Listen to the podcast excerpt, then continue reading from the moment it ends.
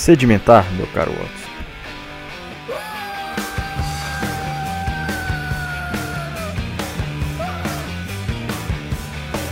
O minério mais puro é produzido nas fornalhas mais quentes, e o raio mais brilhante surge da mais negra das tempestades. Charles Colton. Oi, aqui é o Arthur e eu não como bife, mas eu também não sou vegetariano. Olá, eu sou o Thiago e às vezes é importante levar ferro na vida. Olá, eu sou a Bárbara e o nosso episódio de hoje não é sobre a carne fraca. Olá, eu sou o Pedro e hoje nós vamos falar sobre bandas de metal. Bom dia, boa tarde, boa noite, pessoal. Hoje, como vocês puderam ver pelas apresentações, nós vamos falar sobre o ferro, esse importante elemento que está aí no nosso dia a dia, está no nosso carro, está no nosso telefone, está no nosso, sei lá, fone de ouvido. No ferro que você toma na faculdade. É, tem isso aí também muito importante, tá na sua comida, tá no seu sangue. É isso aí, vamos começar. Mas afinal de contas, o que é o ferro? Ferro é um elemento químico, aquele carinha lá de símbolo Fe, todo mundo sabe, se não sabe, tá sabendo. Não. E tem 27 prótons, 27 elétrons, alguns neutros aí que eu não sei quanto é a conta, e massa atômica 56.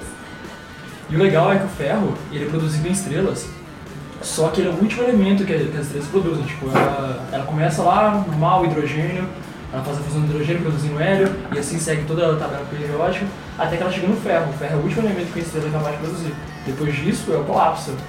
E os outros elementos que a gente tem são resultados, não da estrela em si, mas do colapso dela, da nebulosa que é formada a partir da morte daquela estrela. Igual a gente falou no programa anterior sobre a origem do nosso planeta. E as nebulosas e tudo mais, toda desorganização e organização, as É. diferenciações e. É, desse caos que vem todas as coisas que a gente tem aí. Mas o ferro é o último que consegue produzir antes da nebulosa. Exatamente. Então se você acha uma estrela muito velha que tem ferro, você achou uma estrela que tem ferro, você faz análise do espectro dela, você acha um ferro, sendo que a estrela ela muito já velha. vai. Ela tá tipo na beira da morte. Tá tipo Hum. um pé na cova. É justo. Tá indo.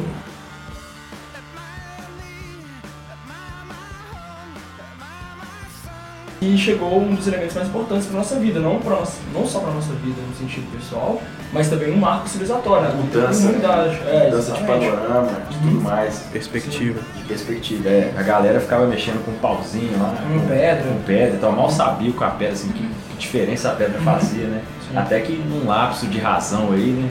Momentâneo lapso de razão aí. Eu sempre fico pensando, como que será que eles descobriram isso? Também fico como, pensando? Como que eles falaram, olha, dá pra derreter isso daqui. Essa pedra é branca, essa aqui, pesadona e pá e tal. E jogaram no fogo de repente, Exatamente, derreteu. É. Devia ser muito aleatório, né? Uma questão de tipo tentativa e erro. Você coloca lá no fogo, você fala, vai acontecer alguma coisa. primeiro descobri que ia bater uma É. não dava fogo, né? Exatamente. É só que aí você descobrir que a que derrete não dá fogo quando você bate na outra. Exatamente. Que é É, realmente. horror, né? Tem gente que É, não sabe disso ainda, né? Exatamente. Tem gente que não sabe Vocês disso. estão olhando pra mim por quê?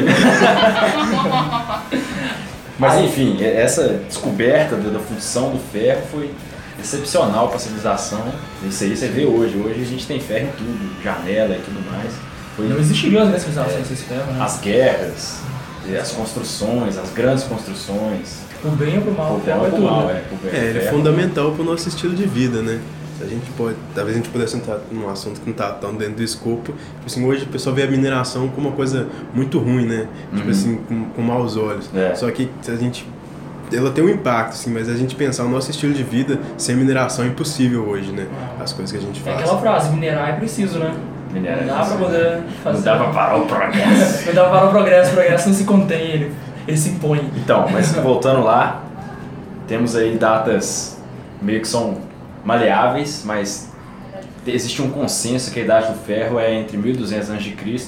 até 600 a.C. Coisa que eu não concordo, que eu acho que esse negócio de Cristo tinha que acabar mesmo, mas tudo bem. Essa datação, esse é o consenso. Antigas ao ano cósmico. É, Ah, o ano você ia cósmico, falar né? que teve, teve cósmico. algumas civilizações que não entraram na idade Não, é, não, aí tem, aí, aí por isso que é maleável, porque essa é a ideia do, do Mediterrâneo. Sim, nas civilizações focadas Mas Europa. existem outras civilizações no planeta que dominaram o ferro em épocas diferentes. Algumas nem dominaram. É, alguns não dominaram. Mas como a gente tem esse, esse, né? esse papo eurocentrista aí, não sei o que, que tudo é Europa, aí a gente considera do Mediterrâneo mesmo. né? Mas por mim a gente cortava Cristo e Europa, tamo aí. E deixar a idade ferro aberta. É muito radical, cara.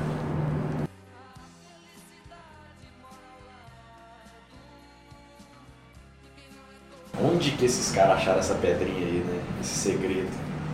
Então, é, o ferro aí que a gente usa aqui, e o- Brasil é o maior, um dos maiores exportadores de ferro, a gente tira da. A gente é geólogo, então a gente gosta de rocha. Então a rocha que a gente mais gosta na mineração do ferro é o bife. Mas o que, que é o bife? É o bife com batata frita lá de todo dia lá de casa? Não. Todo dia? todo dia lá de casa? Nem todo dia, né? Porque- Nossa, bife batata frita burguesa agora. ah, depende. Jogo. Depende do bife, né? Depende do É bife. esse bife com papelão aí da carne fraca? Também não. Então, é, bife é uma sigla inglesa que é Banded Arm Formation e no português, bom e velho português, né? Formação ferrífera bandada. Bandas de metal. Banda de metal. Então, e o que, que são essa. A principal característica assim, dos bifes e por que do nome bife é que é uma rocha bandada. Então você vai ver bandas é, avermelhadas, ricas em ferro e óxido de ferro, e outras e bandas mais acinzentadas, esbranquiçadas, que são ricas em sílica. Que, então, e essas rochas são de natureza sedimentar, claro, pode sofrer um processo de metamorfismo e serem rochas metamórficas, mas em princípio a origem delas são sedimentares. E elas vão ocorrer onde? Principalmente em plataformas Continentais. plataformas continentais em que vai ha- haver essa precipitação do ferro. Mas aí vocês me perguntam, tá, e como é que formaram essas rochas aí? Se precipitaram por quê? No podcast passado, se o pessoal que tiver escutado, né, Eu uma- espero que tenham, né? espero que tenha, né, gente? Vamos acompanhar direitinho. É, a Terra, é, a, atmo- a atmosfera primitiva da Terra era uma atmosfera redutora. Ela tinha era metano, nitrogênio, gás carbônico. Então o ferro, que era muito abundante na Terra, Quando ela falou que era redutora, é porque atualmente é oxidante. É, ela não tinha oxigênio antigamente, agora tem oxigênio em abundância. Exatamente. E, e, Então, e, e pasmem, não é muito oxigênio que a gente tem. É, Comparado com o 20%, passado. É, é, Comparado com É, o passado. 20%, Mas nós vamos é, explicar sim. isso aí. entrar em etapas, mas pare de dar spoiler. Aí, o ferro era muito abundante na Terra, na- na- nessa Terra primitiva. Um, pelo processo mesmo de diferenciação da Terra que acontece até hoje, pelo alto vulcanismo que tinha. Então tinha ferro para dar com rodo. Mais também e a mais os atividade- choques de meteoritos, sim. né? Fora o choque Porque de a meteorito. grande parte do ferro que a gente tem na superfície Isso. hoje são vieram do espaço, né? Uhum. De fora. Sim, porque a grande maioria já no processo de diferenciação acabou se acomodando na, no núcleo junto com o níquel.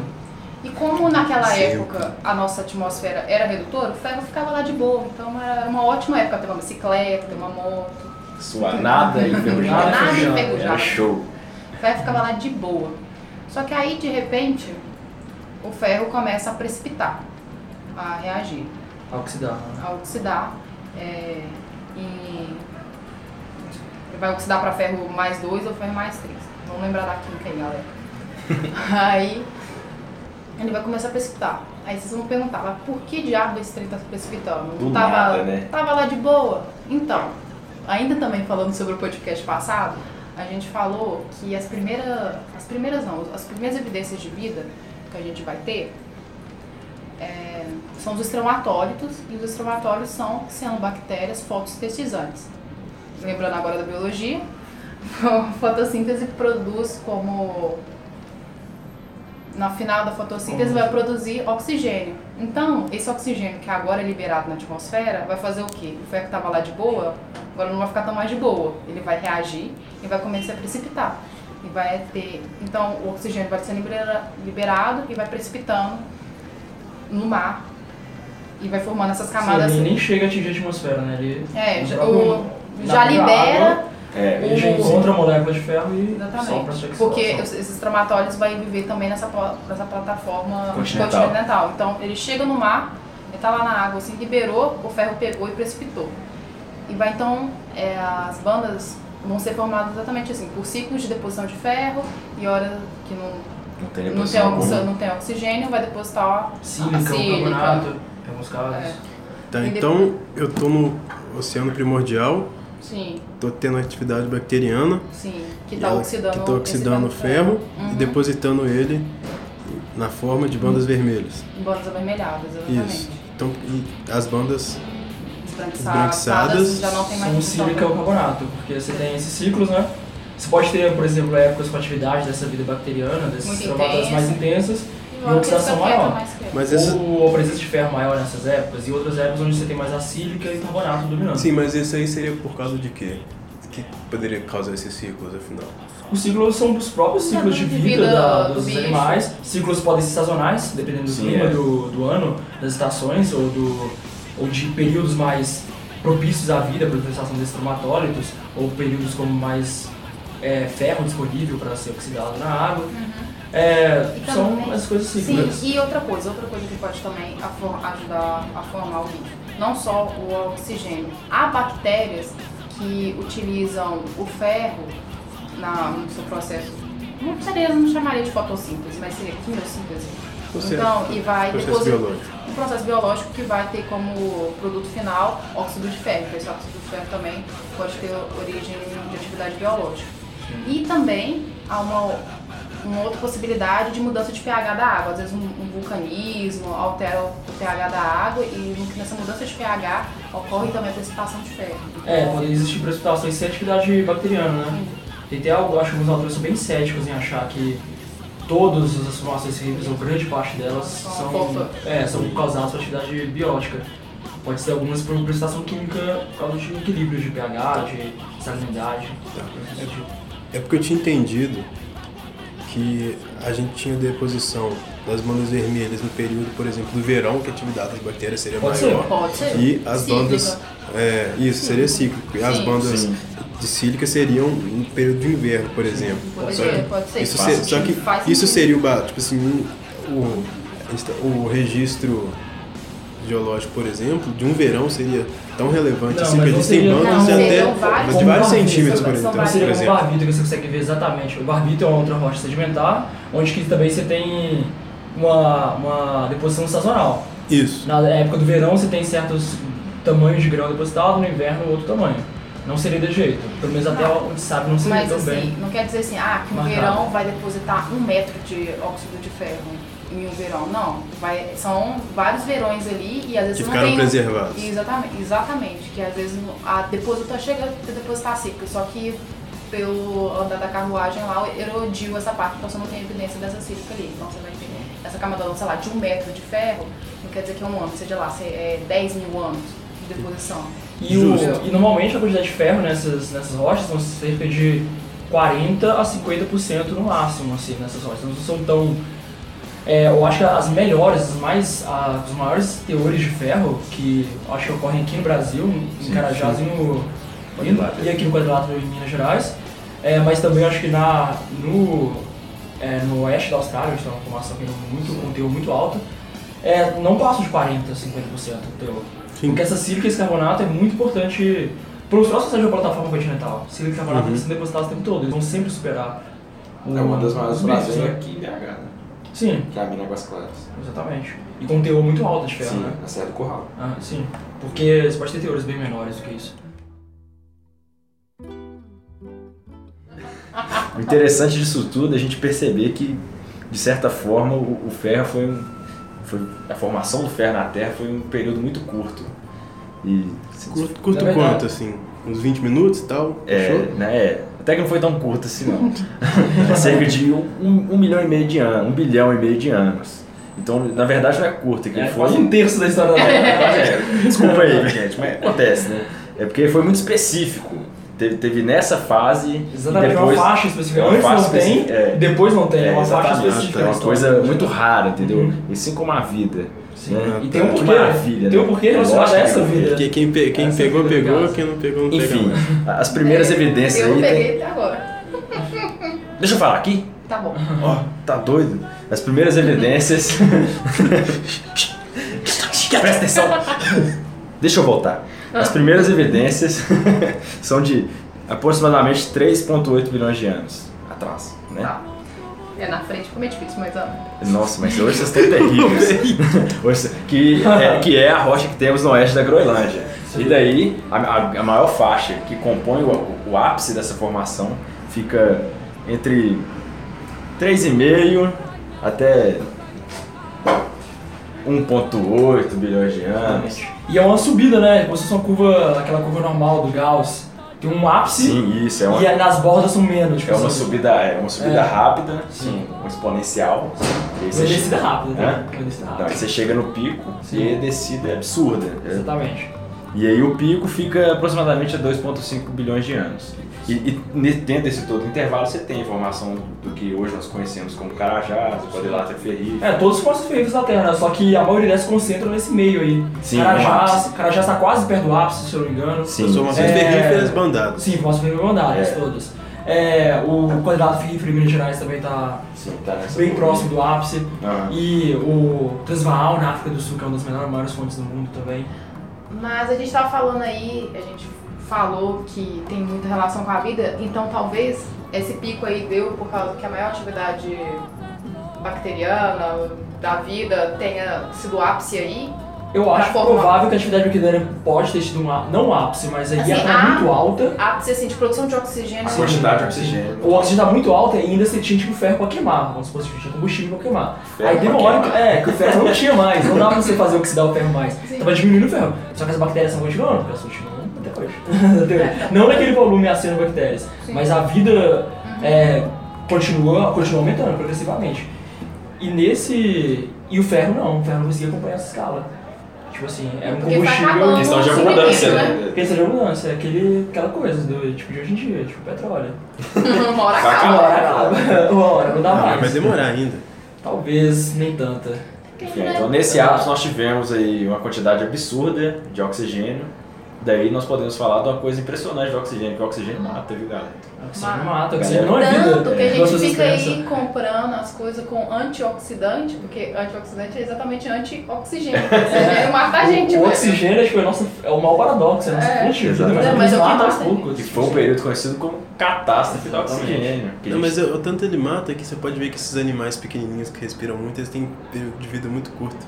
Eu posso estar falando Ah, uma é asneira. porque eles consomem mais oxigênio. Beleza. Você vai tomar uma patada do biólogo. É bom que a gente vai ter um e-mail de um biólogo xingando a gente, tá É. ótimo. Não, isso acontece na edição. Já não tem e-mail, né? Pelo menos vai ter um. Enfim, Não, mas, mas é sério, eu já vi, isso- já vi isso num documentário. pode Ah, crer. é? Eu sei que o Por oxigênio é exemplo. relacionado ao crescimento É, não, por animais. exemplo, porque eu ouvi dizer tipo assim, que esses animais que têm uma atividade cardíaca mu- muito Acelerada. acelerada, eles morrem de. Muito- cardíaco. Não, mas eles. Não, mas por exemplo, uma tartaruga que tem uma atividade devagarzinho, vive 100 anos, esses- esses animais tipo, vivem tipo 10. Ah, tá. Mas é o metabolismo do animal É, que a mas gente. É. é questão de Porque eu sei que o oxigênio não. influencia muito no Ah, tamanho dos animais. Por exemplo, Sério? é no carbonífero você tinha muito oxigênio, mais abundante que hoje, tipo, 35% de oxigênio na atmosfera. E você tinha uns animais monstruosos, tipo assim, você tinha uma centopeia de 2 metros. Ah, de sim. passando. Não, isso é verdade. Que Esse Por causa da tanto de disponibilidade de oxigênio, do oxigênio. carbonífero foi pra onde? Foi queimou tudo virou petróleo? Não, aí são ciclos diferentes da, da transformação da evolução atmosférica da Terra. Você pode ter certas atividades que aprisionam oxigênio, igual o gás carbônico aprisionado, algumas rochas aprisionam gás carbônico, o permafrost aprisiona gás carbônico. Outras estruturas seguem aprisionar esse oxigênio. Tipo, no gelo, por exemplo, onde você tem oxigênio aprisionado. Você tem outras estruturas, tipos de rochas minerais que conseguem. O próprio oceano consegue reter muito desse oxigênio. São variações que são. Mas são variações, giga- é, são variações gigantescas, assim. Igual a catástrofe do oxigênio que Sim. aconteceu Aham. aqui no. É, no Proterozoico, no Paleoproterozoico.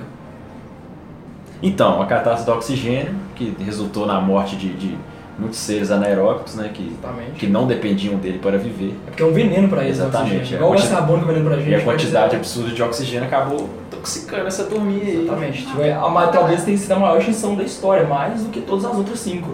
Porque se matou. Já tinha, não tinha muita vida, não era tão diversa, provavelmente.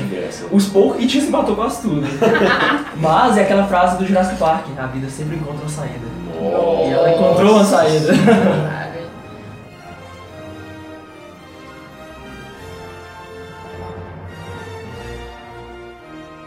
E o legal é que, tipo, depois desse pico de 2,5 bilhões de anos, você tem uma queda vertiginosa no número de, de bifes que são formados ao redor do mundo. E um apa- um aparente encerramento, assim, por volta de o que? 2,2, é, 2,4 bilhões, 2,1 talvez bilhões de anos. Beleza. Você tem esse. Bem certo, né? É, uma coisa meio incerta. Fico pensando assim. Pô, nós vamos fazer um pote aqui, ó. Um, dois, três. Vai. E o legal é que depois desse pico de 2,5 milhões de anos, você tem uma queda né, muito brusca na, nessa, nesses depósitos de bifes ao redor do mundo, de feias e guardadas. E o interessante é que depois disso tem um período que aparentemente não há nenhum, nenhum registro de, desses tipos de rochas, mas elas voltam a aparecer numa quantidade muito menor do que, do que anteriormente, assim por volta de 0,9, 0,6 bilhões de anos.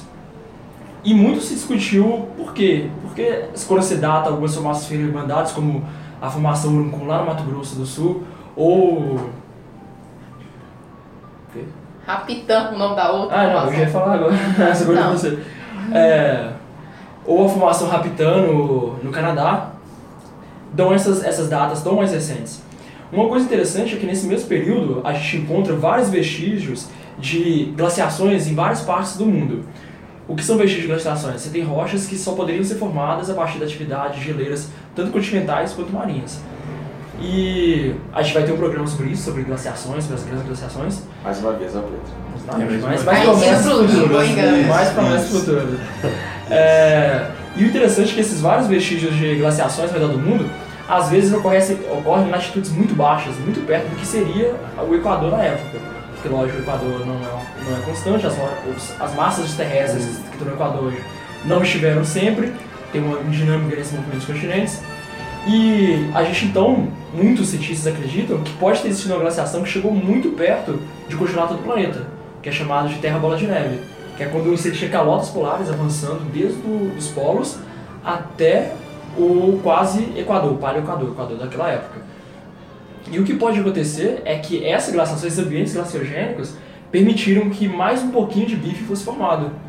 É, talvez por causa de uma variação no pH, uma variação por causa dessas, desse grande avanço da, da cobertura de gelo pelo planeta. Você pode ser também porque a, o ferro começa a ser trazido, talvez, uma maior intensidade para os oceanos de volta, por causa dessas geleiras que chegam no continente.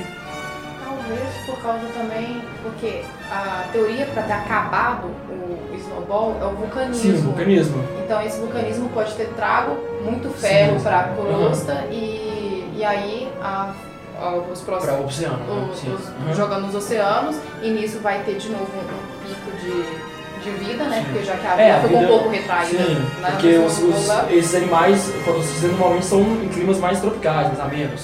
Agora, se você imagina que uma glaciação chegou quase no Equador, não tinha é. nesse clima Deve ter matado uma do galera. aí. Neoproterozoico. Exatamente, devia ser muito mais reduzido e, e talvez muito do oxigênio que, que com, quando você tem uma massa de gelo muito grande, você começa a criar uma zona é, redutora maior, não é? Sim, Porque o fundo dos oceanos normalmente são redutores. sim. Então o ferro não oxida nesse, nesses fundos oceânicos, com profundidades muito grandes. Uhum. Quando você tem essa cobertura de gelo em cima do oceano, você pode ter que essa zona redutora aumente um pouco mais, não é? Pode ser. Então talvez você consiga fazer com que o ferro se mantenha mais um tempo e por algum motivo ele consiga chegar nessas plataformas carbonáticas formatórias continentais, que são as partes do continente que são cobertas pelo oceano, onde os traumatólitos estão.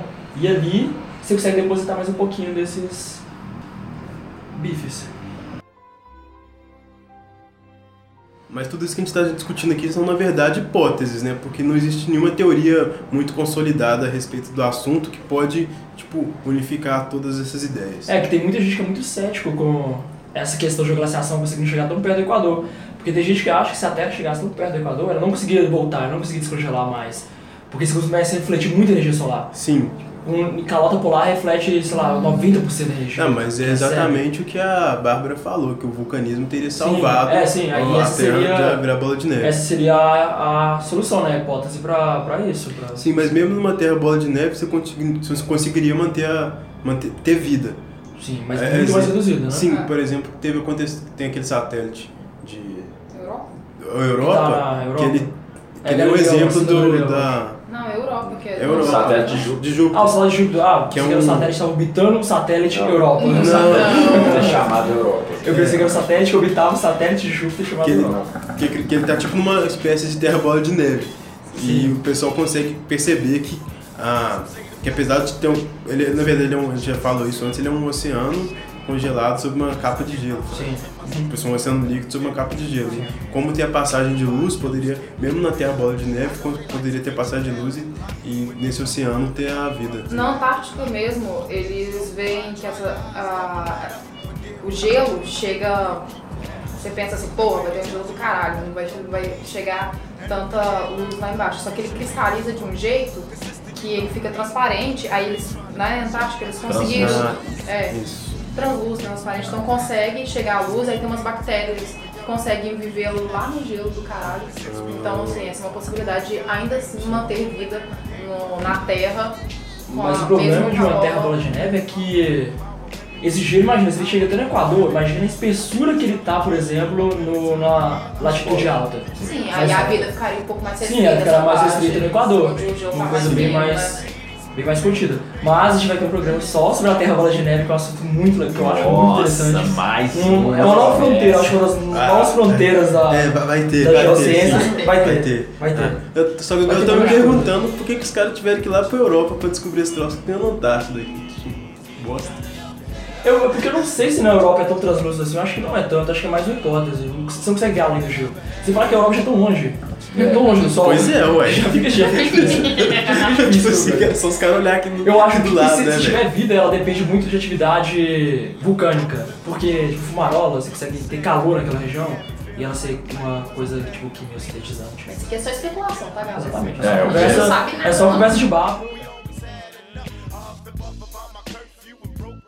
Bom, tem que dizer então que nós mineiros somos muito privilegiados, né? Que as nossas pedrinhas aí são mais pedrinhas, riquinhas. é, são mais riquinhas do que o restinho Da galerinha. da galerinha do Brasilzinho. Eu fico muito feliz porque todo o dinheiro da mineração vai pro meu bolso. Ah, lógico, com certeza. Ele fala assim, se tornar o melhor estado do Brasil, né? Sem problemas na saúde e educação. Então vamos lá. é, então Não tá, você tá dizendo, nós né? temos aí os três grandes polos de, de, de ferro no Brasil, que é o Pará, o Mato Grosso e Minas. Vou falar em ordem, né? Eu falei na ordem. O Pará, que é o menor desses, desses três. o Sim. Mato Grosso. Em concentração. Ah, em concentração. Em concentração, não em produção. Ah, entendi. Ah, tá. Pará, o Mato Grosso do Sul e Minas Gerais. O Pará com 11% do ferro, do- do- da reserva de minério de ferro no Brasil. O Mato Grosso do Sul com 13%. E agora a melhor parte, porque eu sou bairrista mesmo, Minas Gerais com 72% das reservas de minério de ferro no Brasil. E- Chupa Brasil. E quando você tiver essa porcentagem no mundo, Minas Gerais deve ser significativo no mundo inteiro. Ah, né? com certeza. Se pegar, tipo, você deve se passa provavelmente 10%. Não, nós, tem- é, nós temos um- uma, das, uma das maiores Reservas. de ferro do mundo. E com maior teor e maior Com qualidade. maior né? qualidade, exatamente. E aí tem os outros, que são os 4% aí, Tá por aí, né? espalhados no nosso Ah, Brasilzão. Acho que tem um pouco na Bahia, um pouco no São Paulo, acho que tem um pouco. De... Tem, né? De... Sim. Mas não é bem grande, né? Deve É, quantidades praticamente traço em comparação É, com o exatamente. Mas aí estamos aí, Minas Gerais despontando. Primeirinha, né? Primeirinha. Isso aí, nós vem mineiro, mineiro, esperto pra caralho. Pô, isso, é- isso é legal, porque sempre quando, quando eu comecei a aprender essas coisas, pra quem já veio em Belo Horizonte, você consegue ver da, de boa parte da cidade saindo do curral, né? É, sim. Que é parte desse quadrilátero ferrífero, né? Parte desse, dessa grande reserva de ferro. Inclusive nós vamos fazer um programa. Exatamente, vai ter um programa só sobre o quadrilátero ferrífero.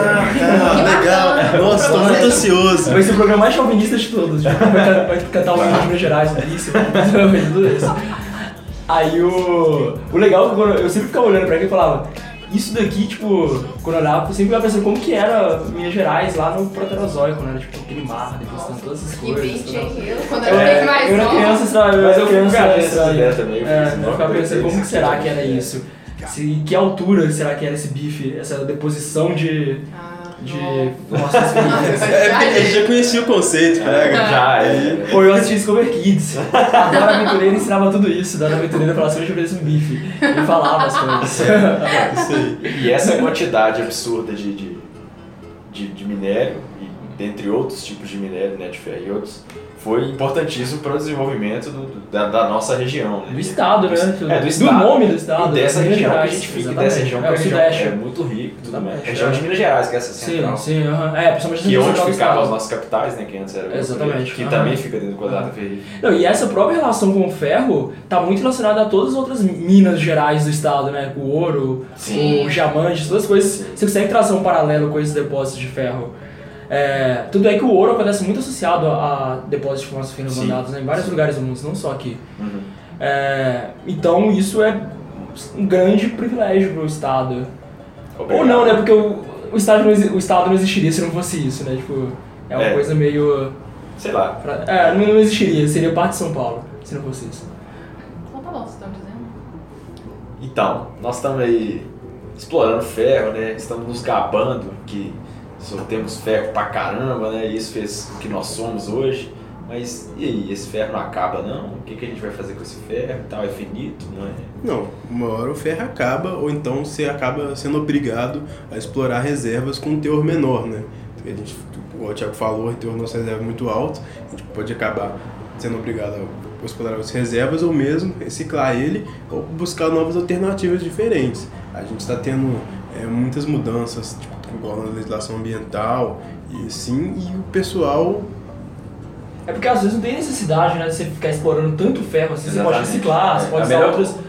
É reduzir a mi- a mineração é necessária, acho que sempre vai ser necessário, até o final da, da humanidade. Sim, mas a melhor alternativa é reciclar mesmo. Sim, mas esse- ferro. é, você você pode quer usar exatamente. ferro, a melhor É. alternativa é reciclar. O aço, que é a- o maior derivado do ferro que a gente usa, pode ser reciclado e a gente pode reduzir, sei lá, a, a mineração de ferro a um nível mínimo, ou a um nível mais baixo do que o atual. menores, né? É, exatamente, porque o ferro, o bife, por exemplo, as, as finas humanidades são patrimônio da Terra, um patrimônio da história natural do planeta, Sim, né? Eles são vestígios do- dos episódios mais incríveis da, da origem, da, da- do desenvolvimento da nossa Sem vida. falar que são um aquífero muito bom também. Exatamente. Tem uma, tem uma importância e um impacto ambiental muito grande no, Sim. nessa, nessas rochas. Então talvez no futuro o ferro comece a ser gradualmente substituído por outros líquidos metálicos ou por, polímeros. Polímeros. Exatamente. O ruim do polímero é que é outro problema, né? O polímero é do petróleo. Pois é. Exatamente, você fica entre Pois duas é. Ah, então tá tudo Você fica entre duas coisas. Acho que o segredo é o carro elétrico, o petróleo só no polímero e o ferro abaixa. Beleza. Abaixa das coisas. Aí dá tudo certo. Mas é a água que faz a energia elétrica. Tô brincando. Oh. Aí. Não, mas Tá, aí então a gente chegou à né, conclusão cara? que Ex- Exatamente. nós seremos extintos. Não, não, não, já sei. Exatamente. Isso aí a gente fala em outro episódio. Exatamente. Esse é outro episódio sobre Mas energias renováveis. Não espera muito, não. gente. Vai, não vai durar muito tempo sem ser humano na Terra. Ou, ou quem sabe a gente aprende a tirar energia do sol diretamente, né? Pode ser, A né? gente aprisiona o sol e Vai saber. A gente Oh. começa falando de bife e termina com uma catástrofe. Exatamente, parece que tudo termina com catástrofe. Cenas apo- A gente é apocalípticas. pessimista, tudo termina com catástrofe. Ninguém tem Jesus no coração. Exatamente, aqui não tem final Você não tem mesmo não. Absurdo. Aqui não tem final feliz.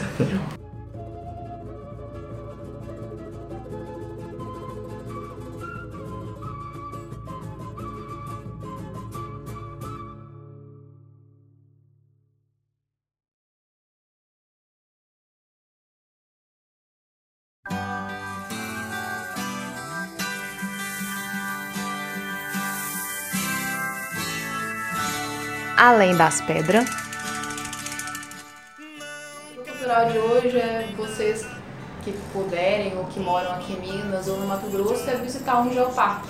Aqui no quadrilátero tem um, geo- geoparque na Serra do Curral e lá no Mato Grosso tem um, um geoparque na formação do. Uhum. É isso aí, gente. Então, se tiver oportunidade, dá uma visitada lá, ver os bifes, Subir uma ver- montanha, subir uma montanha, quebrar pré. Fazer uma trilha. Fazer uma trilha. E a minha dica vai mais ou menos nesse sentido. Eu acho que se você tiver a oportunidade, acho que todas as cidades, ou menos cidades maiores têm, um museu de história natural, onde eles sempre tem uma sessão sobre essa história da Terra, a evolução da vida, e eles sempre tem uns bifes lá pra mostrar, algumas umas rochas ferríferas. Talvez seja mais fácil, tranquilo do que visitar um parque. Toda cidade, você pode tomar Não, toda cidade né? grande. Todas as capitais têm. Todas as cidades grandes cidades têm. Deve, não, acho que o Uberaba tem. eu acho que das duas tem. Não, mas aquela de, Paleonto é entre as duas. Não é uma delas, não? É entre as duas. É entre as duas. Eu- quando eu tava indo pra não. Uberaba, meu pai falou assim, olha, aqui que tem uns negócios de dinossauro lá, Matheus. Primeiro Uberlândia ou Canaba, das duas. Não, Não, Você não confunde as é, é tipo, não, é, an, é antes de Uberaba ainda. Isso aí, isso é infinito. Isso aí, né? É. Então, até o próximo episódio. É nóis. Até, o- Adeus. Até a próxima vez. É nóis. Adeus. Cuidado com o ferro na faculdade.